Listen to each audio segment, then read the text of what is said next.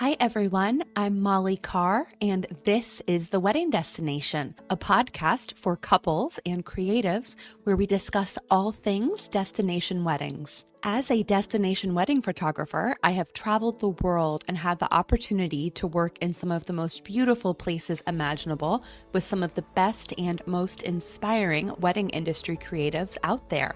Whether you are a bride or groom planning your destination wedding, or a wedding industry creative hoping to grow your business, welcome and welcome to today's episode of the podcast. As you listen to today's episode, we would love to see where you are and what you're up to. Snap a photo and be sure to tag us at Wedding Destination Podcast.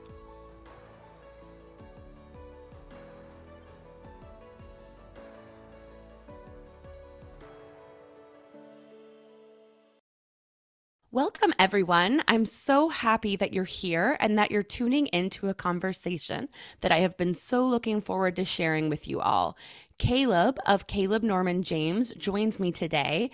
And after following his incredible work for years, I finally had the opportunity to collaborate with him on two beautiful weddings and editorials in France. And we've been friends ever since. Kaleb is the owner of Kaleb Norman James, a full service destination wedding, design, and floristry firm who specializes in luxury events for discerning couples on the West Coast, Northeast, and in Europe. He is known for his immaculate sense of style, and his work has been featured everywhere from People magazines to brides to Martha Stewart weddings. Kaleb, thank you so much for joining us, and welcome to the wedding destination.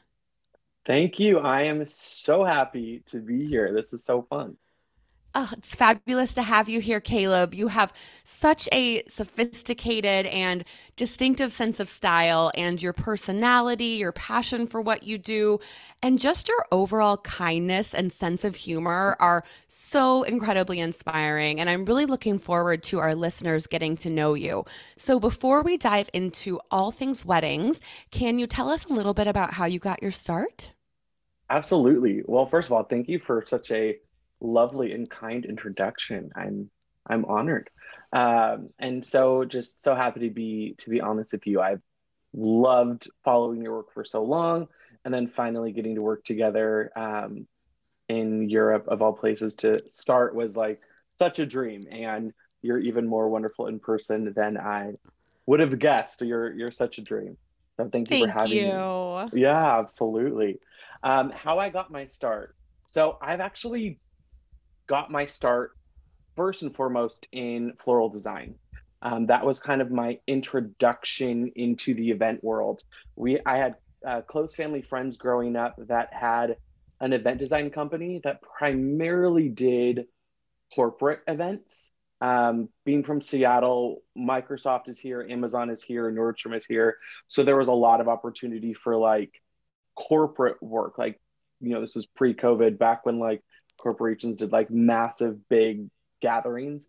And so, with a family friend having a company doing that all through high school, it was kind of my like first job was was helping um, this family friend, and I was obsessed. It was so it was such hard work, but it was so much fun that like it didn't even feel it didn't feel like work. Like going to the flower market at 4 a.m. and you know schlepping buckets and kind of all of the grunt labor work that like a high school boy would be there to to do i was like give me more of it I, i'll take it and so that was definitely my introduction into the world of events um, the gal that started the company would get asked about weddings often and did them sometimes but like i kind of got my first taste of designing a wedding through her. And I think she saw that I really gravitated toward that side of events rather than kind of the corporate installation side of things. It was so personal, it was so um, specific, and it was so, so creative. And I loved the marriage, no pun intended, of the really relational side of what wedding planning and wedding design did compared to the corporate side. Corporate side, it was like, make it easy, make it experiential, make it pretty, and get paid. And this was never to me like about a paycheck. And so I loved that the wedding experience, wedding design experience I had with her was always more relational. I got to know who the client was, and that got me started. And uh, initially, I didn't think of it as a career. I thought like, oh, I'll, I'll go to school. I wanted to be an architect. I wanted to travel the world and design hotels. So that was my initial start, and I started going to school for that. And I was like, this is so boring. This has no uh, relational connection, very limited creative connection. And I was like, I think I got to go back to events. And I mean, if there was an option of being like a wedding architect, I would say that would be my like perfect combination. So always striving for for that combo. But that's that's how I got started. Literally, I was 14 when I did my started doing events. Technically, a little under the table, but uh, it was so fun. That's incredible. And it's amazing that really for your entire career, you have been on this creative pursuit and yeah. working in events. And I mean, knowing you, I totally get the architect for international luxury hotels too. And I think, I mean, uh, I'm sure that's where, you know, destination weddings really come into play for you and that it brings together the travel and the experiential um, side of weddings. So yeah. when you really transitioned to working in weddings and to founding Kaleb Norman James, were there any big breaks along the way any big events or shoots or you know just kind of what has taken you from starting in weddings to where you are today? Totally. So i remember there's two instances that actually kind of happened at the same property.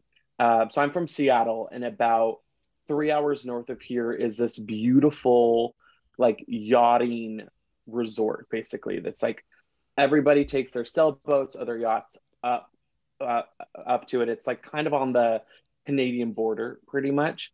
And I got a wedding up there early on in my career, and I had no idea what I was doing, but like blindly said yes to taking this on. Like I was 21 doing this wedding. So I was like, totally didn't even realize it was three hours away, didn't realize I needed to get a hotel overnight until like the week before, blah, blah, blah.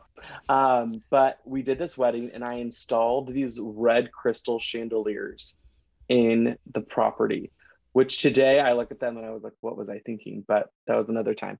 And um, the venue manager loved these red crystal chandeliers. And I say that I owe a lot of my career to these hideous chandeliers because it built this connection with this property that was doing a lot of the highest end weddings kind of in the Washington Northwest area. And she loved them. We like bonded over them. And I was from that wedding on getting like constant referrals from this property. And that, like a year and a half later, opened up the first wedding that I did like the full service experience with. So I went from just being, you know, florist and designer to a client basically coming to me with the largest budget to that point I had ever been asked to do a wedding for and saying, Hey, we really like your style. We hear great things from the venue would you be willing to just do everything the planning the coordination the design the floral just like run the show and i was like yeah why not like and this is where maybe like irrational confidence for the first time really did me a favor um, but i while i was in school did some corporate event work separate from what i mentioned earlier for Microsoft. Nothing creative, nothing design, just like coordination work. So I had a decent ex- level of experience planning and coordinating very different, but events uh, with them. So I was like, you know, I could probably combine the two experiences.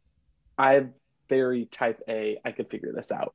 Literally went home, Googled how do you coordinate a ceremony probably shouldn't have said that but i was like yeah let's do it and um, this wedding was so much fun like uh, pearl jam did like a live acoustic set for the wedding like it was like this whole thing that largely i think the cl- client was amazing and beautiful the we transformed the venue and having pearl jam do this like live set kind of created i think a a big opportunity and kind of gave me this platform that I went from being absolutely nobody in the Seattle wedding industry to then being that wedding being in like a bunch of different local magazines and on like a couple different blogs and people like lost their mind over it. And from that moment on we i think that year i did eight weddings.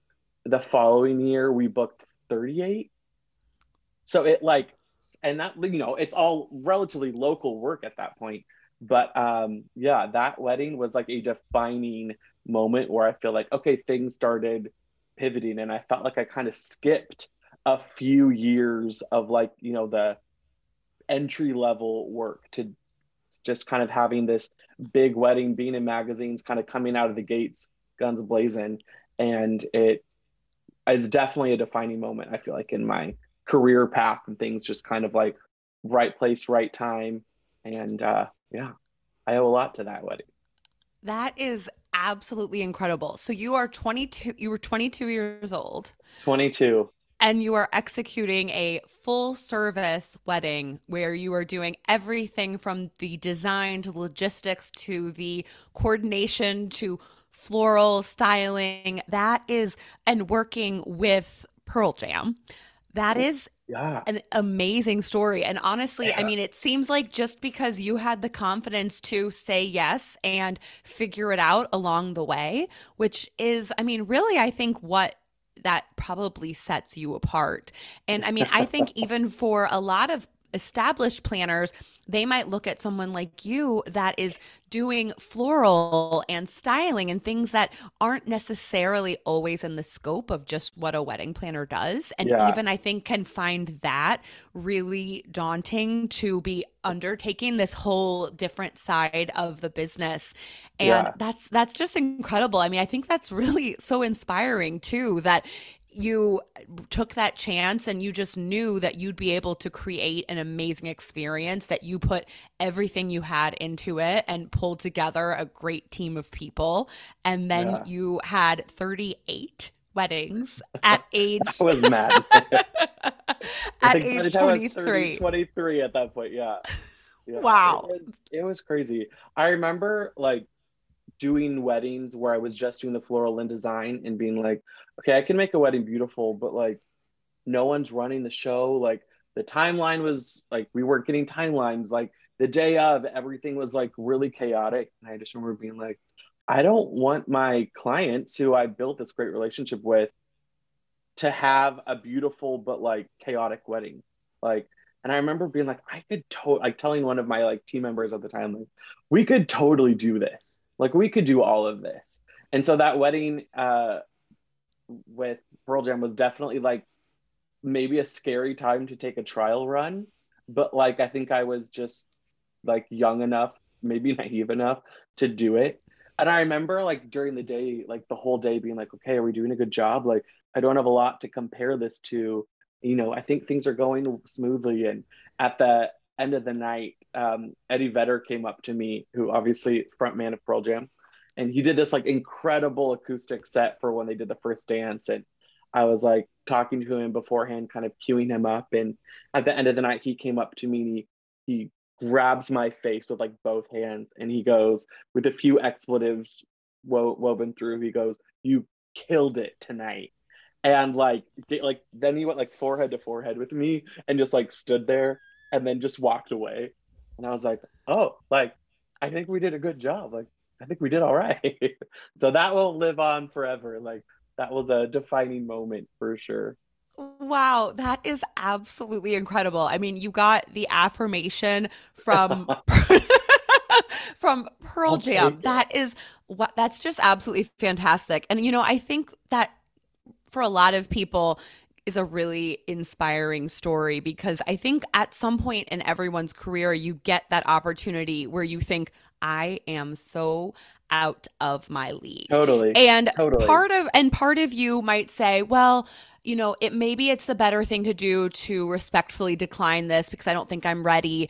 But I mean, you knew that with enough work that you put into Yeah. it with pulling together an amazing team. I'm sure it probably took you so much longer to plan this Oh, yeah, wedding than what you spend now because you're having to Google how do Oh. I plan a ceremony. So, I mean, but that you knew that you'd be able to do it, you had the Yeah. confidence in yourself at that young age, I think is just really remarkable. And I think that that clearly is why you are where you are today. And I mean, with that, so I know that you really got your start out on the West Coast. Yeah. And since then, you have planned and designed, designed events from Napa Valley to Anguilla, Rhode Island, France. So I am curious, how do you approach your wedding planning and design process given that every couple and venue you work in is so unique and distinctive? Absolutely. I actually think that that's one of my favorite parts of the job. I think if I had a job that was really monotonous, I'd lose my mind a little bit.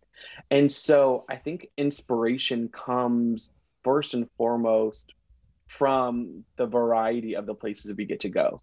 Um, people ask me all the time, like, oh, would you want to open a, a venue or have your own space? And honestly, that sounds terrible to me because if I'm at the same property for every wedding, like, I get so boring. And so I think my goal was always to do destination events. And so getting to do a new location and a new couple for every wedding, like that is the inspiration in and of itself. And we strive to always have an the design for an event feel authentic to the property that we're at. Um, I, I remember we had this one client that had a beautiful wedding in Mexico and the but the wedding was originally um, in the northwest and when we changed properties they were like okay can we just keep the design exactly the same and we were doing like like hydrangea like very like preppy vibes and i was like i really want to honor your vision but we're in mexico like it needs to be like the local experience dialed into the property where we're at. Otherwise, it'll feel inauthentic. And I think weaving that into our events is so important to me. You know, as a florist, I want to work with product that feels natural, that feels indicative of where we're at. Not exclusively, but you know, I'm probably not going to go to the Caribbean and do a wedding in Anguilla and work with flowers that, you know, don't have some level of tropical inspiration. You know, not again, not exclusively, but I always want there to feel like where we are feels um, embraced and feels like we're bringing in the local community, the local culture, and um, I think that continues to be inspiration in and of itself. And forever and always, architecture is a huge part of what inspires me. You know, if I walk into a space that has um, a beautiful architectural backdrop or whatever it may be that like opens the door for you know inspiration for me because i'm immediately i feel a sense of connection in a sense of um, like an understanding of the space um, and that oftentimes seeing the spaces in person i i feel really fortunate enough that i can walk into a space and generally be like oh i know exactly how this has to be set up like we need that there we need that there like i don't tend to take a lot of time to have to develop a sense of layout or a sense of space. And I think some of that has to do with my architectural training. Um, but that just immediately that kind of inspiration and that process begins from the moment, you know, whether we're selecting a venue um, with our clients or they come to us with a space already in mind. Um, I love that. And more often than not, to make sure it's A, authentic and B, strategically sound, we bring in local a local liaison of some kind, whether that's a local florist to join our team or local planner to kind of act as a um, local contact. Um, sometimes they're involved in the event itself. Sometimes they're just used as kind of uh, a consultant. But I think to me, like I can do a million hours of research, you know, on Google, and I can probably learn a lot of stuff.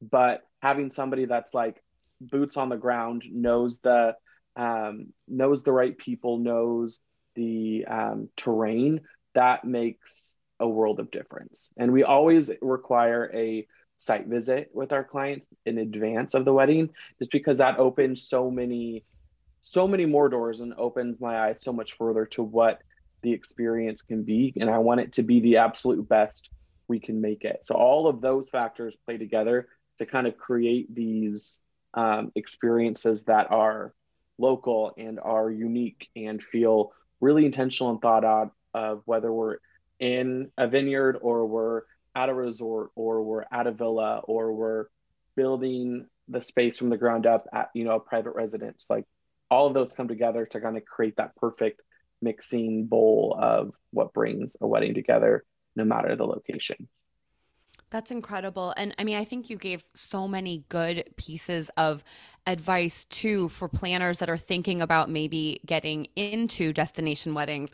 I mean, hiring that local liaison that you said, game that changer.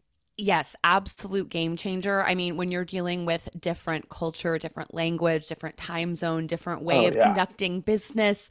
I mean, I always think about weddings in Europe where, you know, the whole month of August, you have to pretty much acknowledge that nobody will respond to any Literally. email, text, Literally. or phone call. So yeah. there are so many things like that that I think if you are a newer planner or you're thinking about getting into planning destination weddings, that you don't want to have to figure that out on the fly. You want to make sure yeah. that you have somebody that can be your subject matter expert to really let you yeah. do the things that you are good at. And I mean, yeah. for you, it sounds like so much of that you also have just a really instinctual feel too when you're entering a space and when you're thinking about ways to kind of bring your signature feel, but make it feel incredibly thoughtful and intentional and local. And I think also even how you require an advanced site visit. So so important. So, I mean, yeah. I think those are all such great pieces of advice. So, when somebody let's say they bring you on right after they get engaged. And yeah. at that point there is no venue yet. They know yeah. they want to have a destination wedding but really the sky's the limit. They're open to anywhere. How do you kind of guide them through that process going from the you know venue selection to thinking about design to ultimately hiring their creative team? Yeah exactly. I think when we're in that scenario where basically like hey we're hitting literally ground zero nothing's sorted out um i first of all love that. It's so exciting and so fun because you know that point the sky's the limit. I spend a lot of time trying to get to know who they are outside of bride and groom and who they are as you know or groom and groom bride and bride um, and who they are as individuals because so often that dictates the like perfect location you know? What are their favorite types of food? What are their favorite activities? Where do they love to vacation? Learning all of those scenarios i think open a lot of doors that i think will make the wedding even though they're not wedding related will make the wedding feel that much more authentically them. Because i can recommend pretty places. Like you know if somebody comes to me and they're like oh i want to get married in the mountains sure I have like five or six places off the top of my head that I can think of that are pretty. But what I want get like the guest experience to be is to walk in and be like, oh my God, this is so fill in the blank here. Like this is so them, this is so authentic, like this just screams whatever their names are.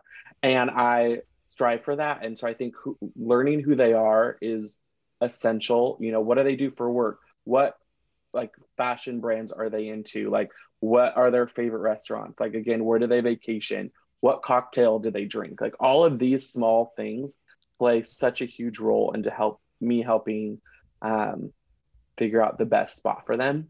I feel like more often than not, like clients do come to me and they at least have something specific, like I said, whether it's like the mountains or they want to get married, they'll be like, oh, we want to get married in Italy, you know, and obviously I love it for when it's like a France or Italy destination. I'm like, yes.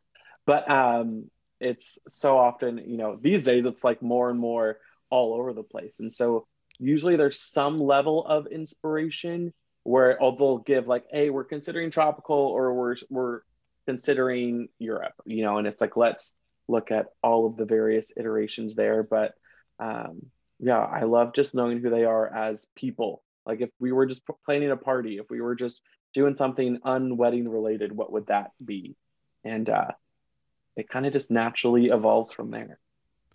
And, you know, I think something about that too. I think that's a really amazing exercise to go through as a newly engaged couple, thinking about who you are as a couple and who you want to be when you're married and you yeah. know what type of host that you want to be and i think that oftentimes I think you can feel a lot of pressure to immediately dive into making all of the big decisions, you know, getting a date, yeah. getting a venue, because there's this traditional process and because everybody is asking you for all of the specific details. And I think yeah. taking a step back and really kind of being guided through that process that you take them through is so important. And I yeah. think really just having that type of alignment, you're going to make the right decisions for your wedding because it's going to be true to you.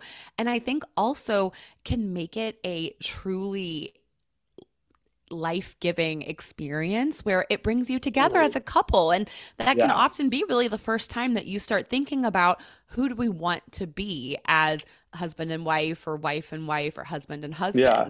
And I think that's a really amazing process that you take them through. I love that. Yeah one of the things I always try to ask them to is say, like, okay, let's set aside mom and dad's expectations. Like, if you got to call the shots 100%, what would you guys do? Because so often, like, you know, they're like trying to, oh, our parents really love Aspen or our parents really love Harbor Island. So we're considering that. But it's like, yes, they're oftentimes the paying party but like let's talk about what you want. Like no bars held what is like the perfect case scenario for just the two of you? And more often than not i learn a lot in those instances because there's like not you know kind of all all the guardrails come down and they get to just be like in a perfect world we'd get to do this. You know we would have you know a really casual ceremony and then like a blowout party you know where obviously mom went to the formal dinner with the china and the live band that's doing you know j- a jazz ensemble and like kind of cool. Like let's hear both and then let's find a way to combine the two where everybody's happy you're getting the experience that you want. Because so often i feel like we do these formal weddings that feel very um, curated but i'm like let's also make sure they're really fun too and combine all of that together so, yes, that's incredible. And I think that to me, that's one of the great things that has happened since COVID. I think obviously COVID really shook up events. And I think since then, it's given people a lot more permission to do something unexpected, yeah, to not 100%. follow this set formula where they're inviting the same 400 people that their brothers and sisters all had at their weddings. Yes. Really, they're thinking about themselves as a couple and yeah. just having you there to guide them through that and to be their advocate is incredible. So, with the wedding planning process, so once you kind of get more closer to the day, one of the things that you are known for is your incredible flat lay styling, both for weddings, but also you are an educator. You do styling for brands.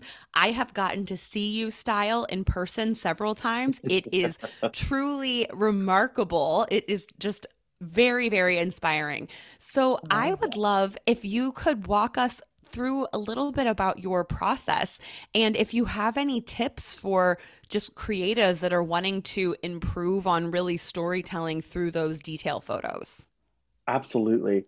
The flat lay thing is so funny to me because I never sought out to be this like flat lay guru.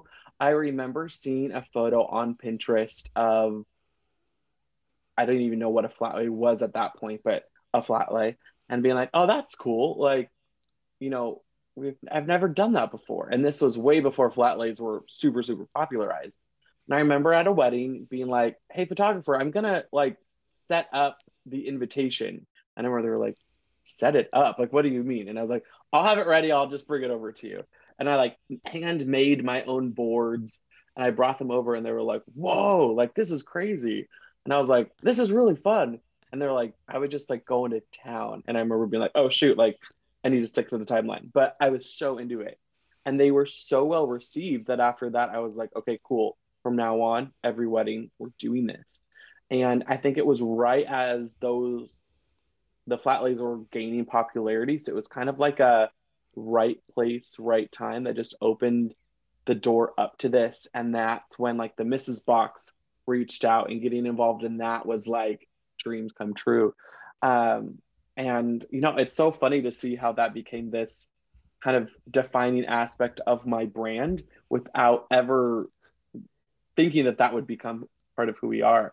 But um, I think for me, like what I've realized the best way to approach that these are is really in just intentionality. I think so often the ones that feel most dynamic are the ones that like aren't being shot on the ground, aren't being shot on a tablecloth, but like, you know, there's forethought, you know, obviously as the designer, I know what the invitations look like. I know what the vibes are as a florist. I know what product I need is. So I'm able to like curate all of the necessary pieces.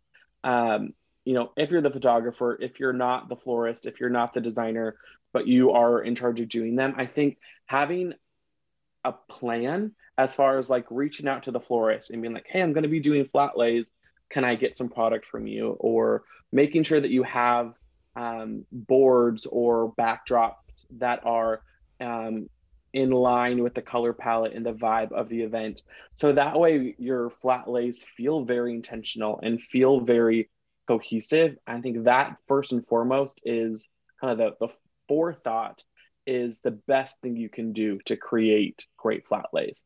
You know, day of, if you're running around trying to find, oh, we need a pillow and we're going to put the invitations on that, but it's not big enough. And oh, we don't have flowers. It's like, okay, they're going to look haphazard. And so it's at the intentional things ahead of time, talking to the bride, asking her what she's planning to bring, what she has to provide. If she doesn't have something, I can't tell you how many times I've had a bride be like, oh, we went for comfort over like pretty for shoes. And then I'm like, great, I'll pick something up. And we will literally flat lay a shoe. Don't tell anyone that you didn't, it doesn't even wear. But like, you know, it's like, okay, this is part of my brand now. I have to deliver. And she's wearing like, you know, flats. I'm like, I'll I'll try to find something that feels cohesive. We've done it before, and you know, less so we, do we have to do that anymore. But um, and then I think it all just comes down to balance and layering, um, and going for, in my opinion, now a less is more approach. At the height of flat lays, everyone was putting like every spool of ribbon, every perfume bottle, a pair of scissors, a micro not a microphone, a magnifying glass. It was like any prop you could find that felt vintage gold and frilly. And now I think the striking ones are the ones that are very edited, that have a lot of intentionality of like one accessory, one additive, maybe one bloom. Like those are the things, you know, and most people aren't going to look at me and be like, wow, he's not exactly the king of less is more.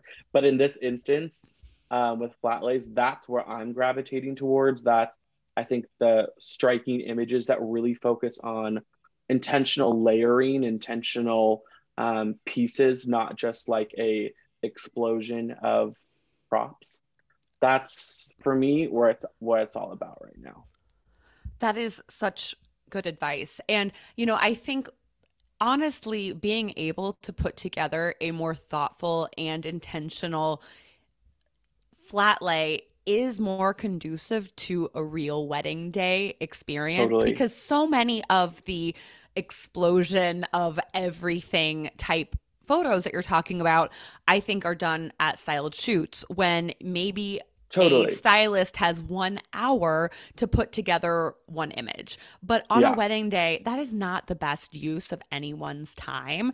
So yeah. I think that also to me really is a better experience. And I think, I mean, how you really, for you, you're the one that's doing the design and styling. So you have a very high level understanding of what totally. the wedding's going to look like. But not every wedding the photographer, the planner is working with someone like you. So Yeah. I think your advice about really going in with a plan, you know, as an example for photographers, reaching out, knowing what the bride's attire is in advance, knowing what her dress is, reaching out to the planner, to the florist, getting those design boards so that you really know what the overall scope from a I- art direction perspective will be Yeah. just allows you to be so much more intentional with the way that you really creative direct the entire day, but Yeah. especially with the flat lays.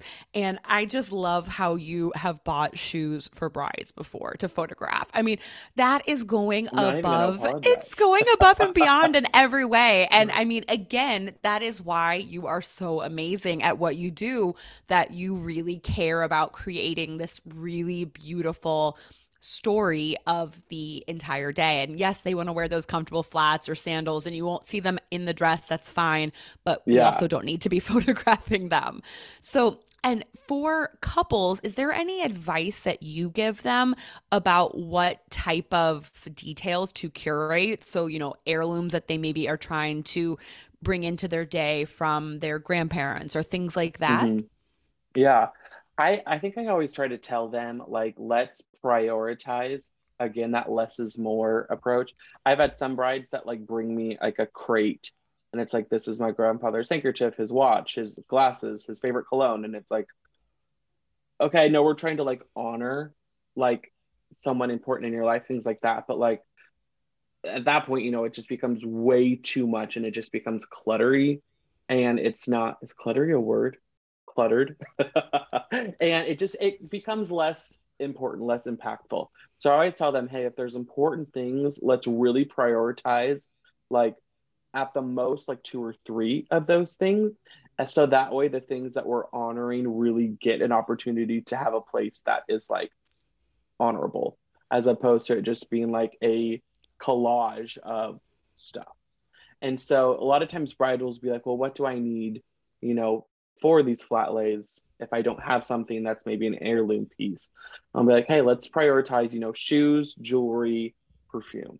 I don't need a lot more than that. And sometimes they have those pieces, you know, they'll always typically have shoes and jewelry because they're going to have their engagement ring. They'll probably have a wedding band.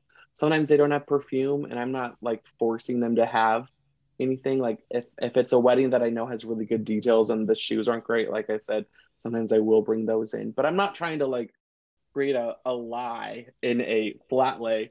But um, yeah, I think just the communication of that and let's get the pieces that really, really matter. And sometimes that's just the shoes and a ring. And that's great. You know, that's an opportunity to do something very clean and very simple, but still quite beautiful. We love to throw in like the veil or, you know, things that are part of it um, if those pieces exist. And that's plenty. You don't have to have, you know, a six bracelets, three rings, earrings, all of the things. Like sometimes brides are have simpler accessories, and that's that's wonderful.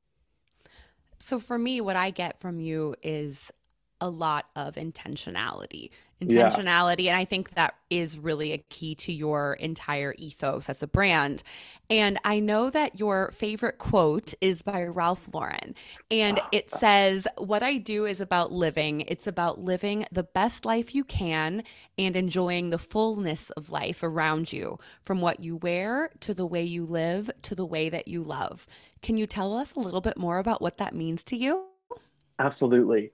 So growing up, my mom, I think I pretty much wore like whatever like Ralph Lauren kids brand, like Polo or whatever it is, almost exclusively. And I remember always feeling like so overdressed. But it like instilled in me, I think, a love as I got a little bit older, a love of intentionality in the way that we present ourselves. And for some reason, I remember like I had like the the teddy bear sweatshirts and the little um like penny loafers and all that. And I remember always being like, I look like an old man, but it was always Ralph Lauren clothes that I was in. So Ralph Lauren has been someone that like I've loved forever. Um, not just his clothing, but just his general air and aesthetic from his the design of his stores to his like home collections and just what he's put out has been so timeless and really hasn't changed over the you know 40 50 years he's had a brand. And that to me is something that i love. And i remember um, just doing some research on him when i was ultimately kind of establishing Kaleb Norman James as a brand and really seeing him as an icon um, within my personal inspiration.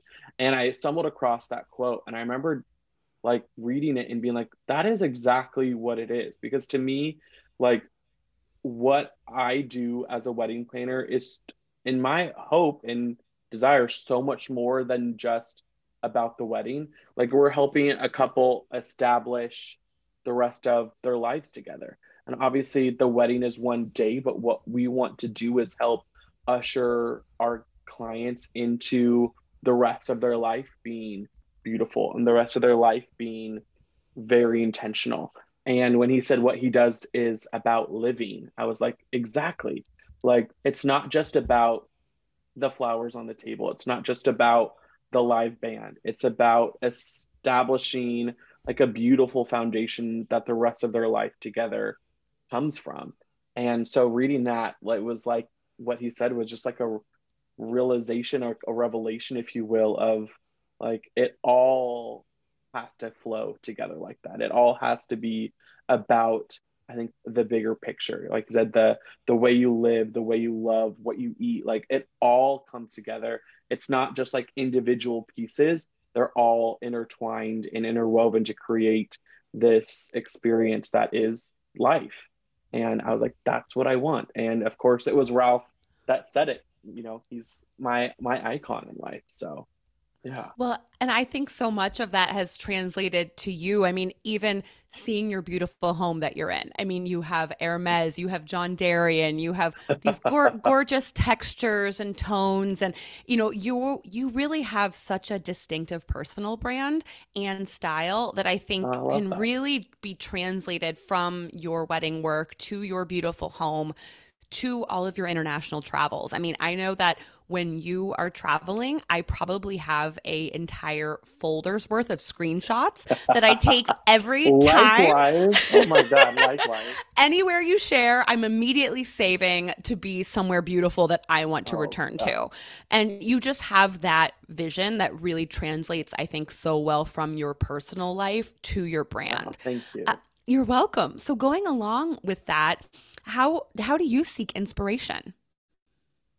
I mean, without a doubt, it is as you've just kind of talked about. It's when I travel. Travel is is like the biggest inspiration in life because I love experiencing a culture that is different from mine. I love getting outside of Seattle and being like, this is how other people do it. This is how other countries do it. From the food to the architecture to um, the way people dress to the way they carry themselves. Like to me, experiencing another culture is by far the biggest inspiration that I get in my life. Um, fashion, I would be remiss if I didn't say plays a huge inspiration in what I do. Architecture, obviously, I've probably said it too many times at this point. Like architecture forever inspires me. Like I will be walking down the street in Paris and I was just there with uh, our mutual friend Tori a few weeks ago, and literally like every five minutes we were like, "Oh my god, that door! Are you kidding me?" And we actually were with our clients, and they were like, "You guys really like doors?" and we are like, "You don't understand! Like every door is so unique and it's so ornate, and it's like that is probably a door to like." a garbage chute and it is so beautiful like and i just like i i could wander you know paris or rome whatever beautiful city it is and I will find inspiration around every corner. Like I have this thing about when I if I drink a cocktail, like it needs to be in like the right glass. And there is an experience about like a cocktail in a really beautiful glass that's like oh it just tastes better and like that's like traveling it creates those opportunities where you're just like oh it's just it's you know if i'm going to my my local restaurant down the street they probably don't really care what glass I'm in. But when I'm in these beautiful places, it's like, oh, they just, it's like you, I feel seen, I feel known. And that is forever and always my biggest inspiration. Um, and I think beyond that, it's people. People inspire me. You know, my family, my friends, people I meet on the airplane, people I meet in the airport lounge, like just talking to people and kind of experiencing how they see things, which is different the way I from the way I see things, my clients and what it is that they want. Like some of the best weddings we've done, the ideas and inspiration haven't directly come from me. You know, a bride will be like, oh my God, I want to do this crazy thing. And I'm like, where did you get that idea? That's amazing. Let's go for it. You know, people inspire me. And I I have I'm higher energy. I am very extroverted and I don't necessarily need a lot of like down personal alone time. And uh, I think that's because people just feed me, like people give me life. Some people don't, but you know, most people, um, it just like it's it's the beautiful people in the world around me that inspire me, and I get to learn from people. I get to expand my horizons, and that is like the greatest inspiration in life. That's incredible. And, you know, I think it's just for you, it seems like it's this 360. I mean, you're even talking about travel and enjoying the glass of cocktail is served in. And back fast, you know, rewind to when you were in college and you were wanting to do architecture for luxury international hotels. So, I mean, it's just like you have all of these passions that have clearly been really just interwoven throughout your life and story, and you've brought them all together so beautifully. And I mean, even as you said, thinking about those cocktails, how then do you translate them to weddings? And I mean, to yeah. me, I think when you are traveling and when you are really being inspired by what's around you, that's when you come up with the best ideas. Exactly. So, I mean, I think for me, that's one of the best things about doing destination weddings is that you're really able to be inspired by the sense of place that you're in in this new culture yeah. these amazing people and i mean i often will tell photographers that you know people that are used to working in their 5 or 10 same local venues and they're constantly thinking about okay how do i make this look even better than it actually is but yeah. when you have the privilege to be working in these incredible historic monuments, if you will. Yeah. I mean, it's actually really how can I do this place justice? How can I celebrate totally. this culture story?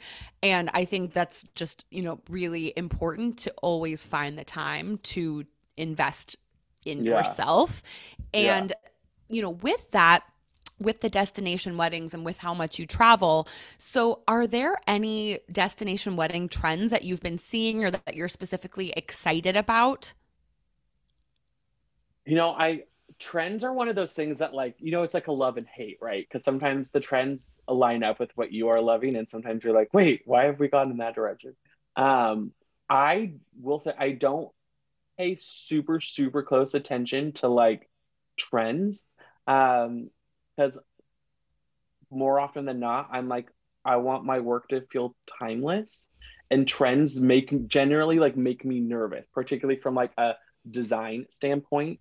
But I think one of the trends in general that I'm loving right now is kind of a a little bit of sense of irreverence to like really intense tradition.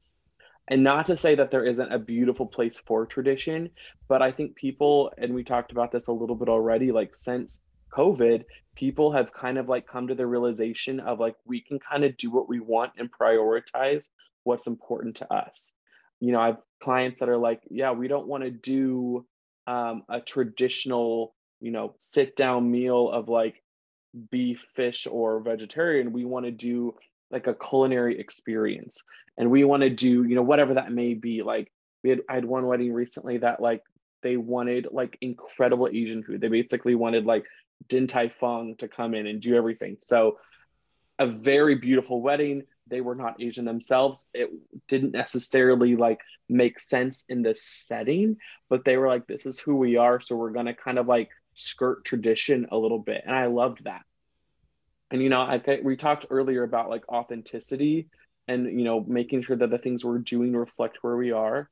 It felt authentic still because it reflected who they were. And I loved that. And so to me, I, I would say that's one of my favorite trends right now is just realizing that not everything has to be this like cookie cutter approach. We can change the timeline to be out of order. We can do dessert as our first course. We can do like all of these things that like people are kind of like, oh yeah, just because my grandmother didn't necessarily love the fact that we did things out of order doesn't mean we can't do it that way. Like we can still kind of be ourselves and do what we love the way we want and throw tradition when appropriate to the wind a little bit. And that is my favorite trend right now, I would say. Um, I also love that people are happy uh, to like and embracing color again. Like I love a classic white wedding. Don't get me wrong. I will never be sad to do one. But like when a client comes to me with like a really fun color palette, especially as a florist, I'm like, this is so exciting. Like this is so fun because there are so many beautiful flowers that I absolutely love and adore that like I don't get to use regularly. And um when I, you know, have a more colorful wedding, the floral varietals just open up. Um, and one other thought I had, I also love that we're, and this primarily comes with destination work, but I don't feel like there's necessarily a wedding season anymore. For so long in the Northwest, we were, only did weddings like June through early October. And so as a florist, like early spring flowers are forever and always my favorite. Like what's available right now, I'm like, I crave to work with. And so doing these destination weddings where we have like different climates and more flexibility as to when weddings are happening, that is a trend I love seeing, you know, and I don't know if that counts as a trend, but a trend for us where, you know, it's kind of like we can still have weddings in March and April and they're still gorgeous, even if, you know, maybe it's not the most perfect weather. And as a florist, if I get to work outside of the heat of summer, I'm so happy. The stress that I have trying to keep flowers alive in the middle of July when it's 100 degrees outside is overwhelming. So when somebody is like, "Oh, we're going to do April in Positano," I'm like, "Sign me up." Like maybe we'll have to like have a rain plan, but worth it. So. And there's nothing better than the spring blooms too. That product oh. that you can get this season. I mean, oh, I'm reason so enough to have a spring enough, wedding. And literally. I think, you know, with what you were saying about irreverence, I think one of the things that I have seen really changing with destination weddings is really the importance of the entire weekend. Of course, the wedding day is still the culmination, but I've been finding really all of the events leading up to the wedding are getting yes. oh, a lot so more true. importance to them so yes. that really yes. by the time the wedding day arrives there's just this sense of peace and serenity and joy mm-hmm. that they've That's already so had these incredible celebrations that oftentimes are really beautiful and intentional and designed. They're spending days upon days with their very intimate yes. group of friends and family. And it just really changes the whole dynamic of the Completely. wedding day, takes a lot point. of the pressure off of it, I think, especially for the couple. And really, I think that's something that I've been seeing a lot with destination weddings that I just find so, so refreshing. I couldn't agree more. That is such a good point. And I think the the wedding weekend concept is brilliant, especially for these destination weddings where people are traveling so far to get to. Like if you just are celebrating for one day, it's like, no, you got to do more. Like you got to, um, if the opportunity is available, like why would you not do welcome parties and fun dinners and a day after, you know, those are that is what makes a wedding to me so memorable beyond just the wedding day itself. Exactly. So, Kaleb, I know for a lot of wedding creatives, they really want to know how to work with someone like you, how to get on a planner designer's proverbial list. It's something people are always interested in and asking about. Do you have any tips or recommendations for them? Great question. And I will say it probably is easier said than done and not out of like lack of desire to for planners to kind of expand their you know portfolio of great vendors but especially for some uh, you know an established planner somebody that's been doing it along we love the teams that we've built because they're tried they're true and they're like it's like a guarantee you know? Like i know if i'm working with you molly i'm not like babysitting you to make sure you get detail photos. Like i know that you will send me a gallery with like detail photos of the decor and floral that are like immaculate so i don't have to like question that.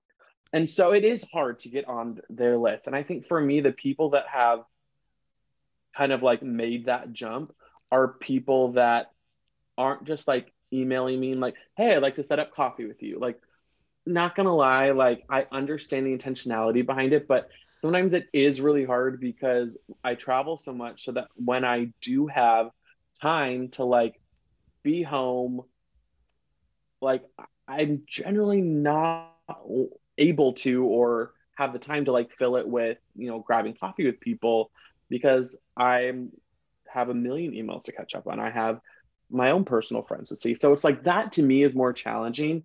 I think it's the people that are very intentional on social media and things like that to interact on kind of those smaller scales that make a difference and make an impact to me. Like I remember this one photographer a few years ago um, basically sent me a message. They're like, "Oh my god, I've been following you for a while. Love your work. Would love to get to know you as you know, get to know you more kind of as time progresses. And I was like, oh my gosh, thank you so much.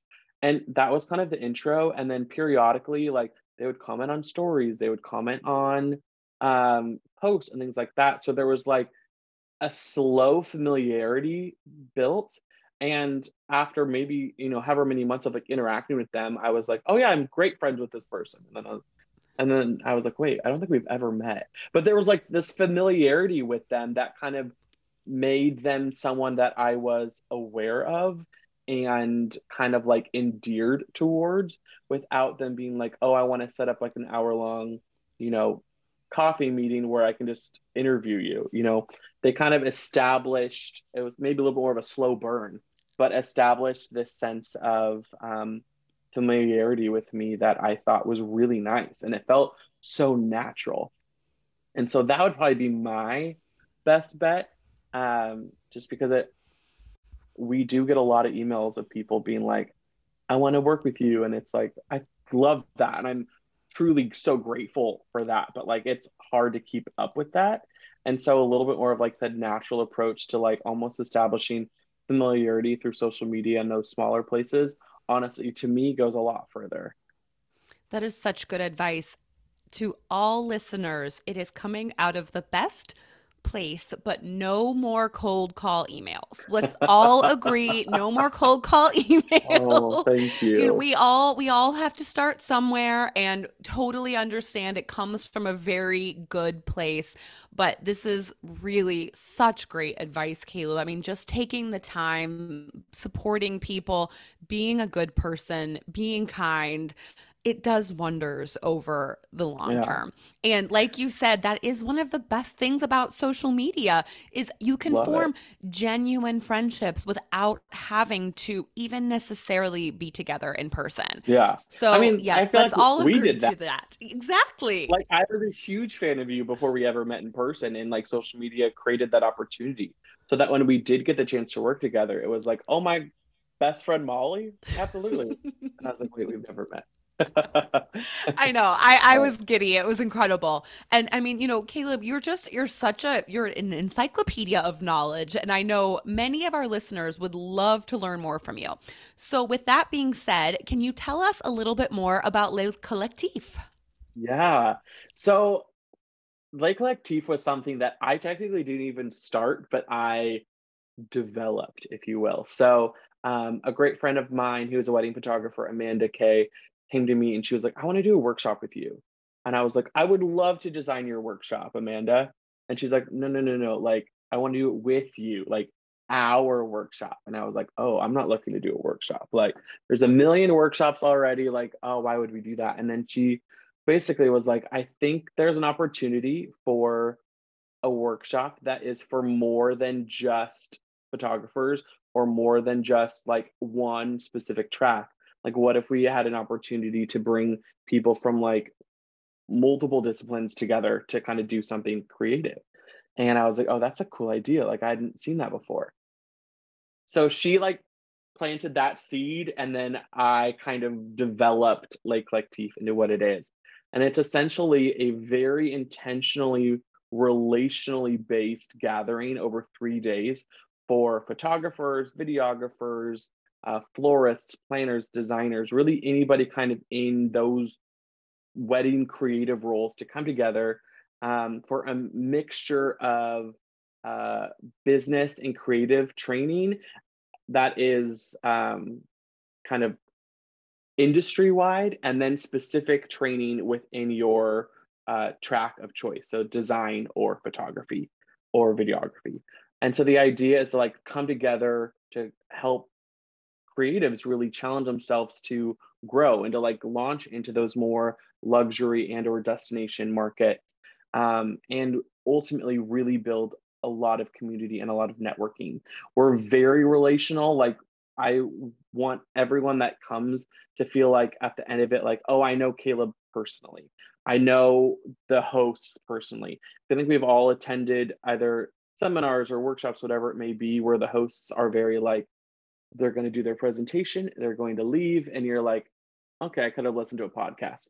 Um, you know and it's like we want everybody to come we keep it very intimate keep it very small so that way there's a very like intense relational aspect to what it is that we do like you know we've had we do a lot of one-on-one thread you know people are crying in their one-on-ones because they're having like emotional breakthroughs and seeing what their like dreams for their business are like actually achievable and we love that like i want to like i i i will know everybody by name by the end of it i want to know like their businesses i want to know like their heart and they get a lot of that and we do some really pretty photo shoots too. So um, that is Le Collectif and we'll for next year are probably looking to do something uh international perhaps. Oh so um, exciting. so it's gonna be it's going to be fun. So that one's in the works for 2024. We're still developing what it is, but um, you know, social media and all of that will be showing off uh, this year's gathering. Um, so you can follow along with that and then stay tuned for what's coming for 2024.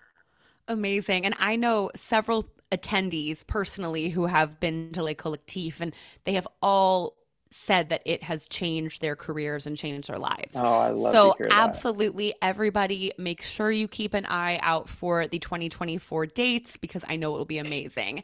And clearly being able to learn from you Kaleb is, is such a treat and such a joy for people. Thank um you this has just been incredible, Kaleb. I cannot thank you enough for your time today. I know that many of our listeners are already big fans of yours, but for those who may have just met you, can you tell yeah. us where we can follow you and learn more about you? Absolutely. I mean, Instagram is probably the best platform, just at Kaleb Norman James. Kaleb is with a K, so K A L E B. Um, and then our website is just kalebnormanjames.com. Um, those are probably the two best spots where you know you're going to experience us as a business and then a little bit more of me personally on Instagram as well too. So check it out. Wonderful. I know I have thoroughly enjoyed our time together, Kaleb, oh, and that our listeners will too. Thank you so much for joining me. Thank you for having me, Molly. This was so much fun. You are such a delight, and I'm truly honored to be part of it. Thanks for having me. Thank you. Awesome.